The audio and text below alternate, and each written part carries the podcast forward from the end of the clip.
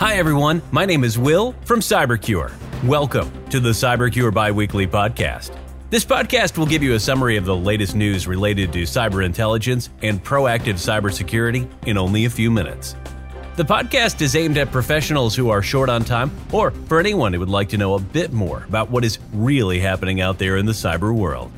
The focus of this podcast will be on the latest cyber events for non technical people. Anyone can listen and understand.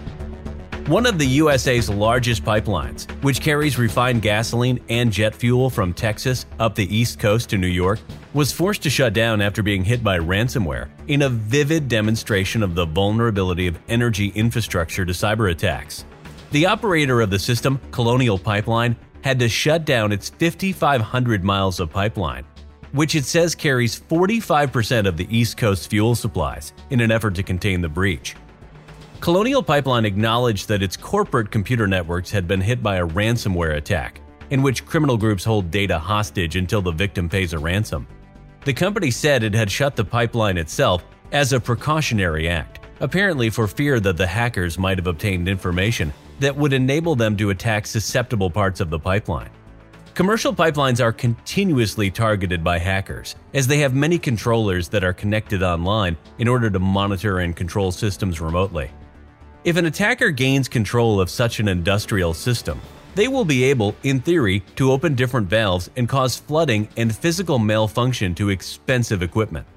Cyber threat intelligence is a great example of how new cybersecurity services can complement the existing traditional security measures.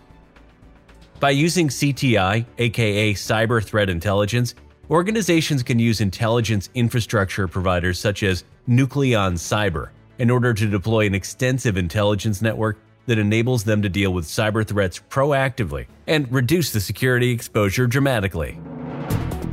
An incident that happened a while ago and is worth the mention is a potentially sensitive information leak from the Washington, D.C. Police Department that was allegedly breached by a ransomware attack from a group seeking a payout. A group called Babuk claimed to be behind the attack. On a post made on its website, the group threatened to release information pulled from the department's systems if they were not paid an undisclosed amount. Screenshots of alleged arrest records and internal memos were posted on Babuk's website and reshared online. Sensitive information was not revealed as much as it's known.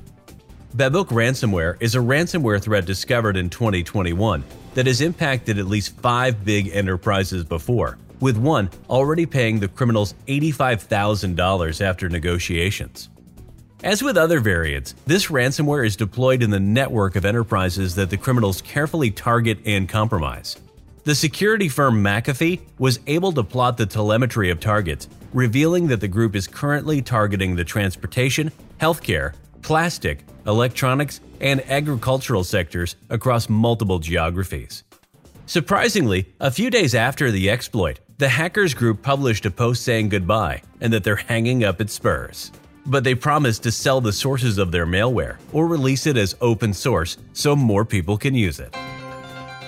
This week, we chose to focus on recent attacks that were done using different phishing techniques.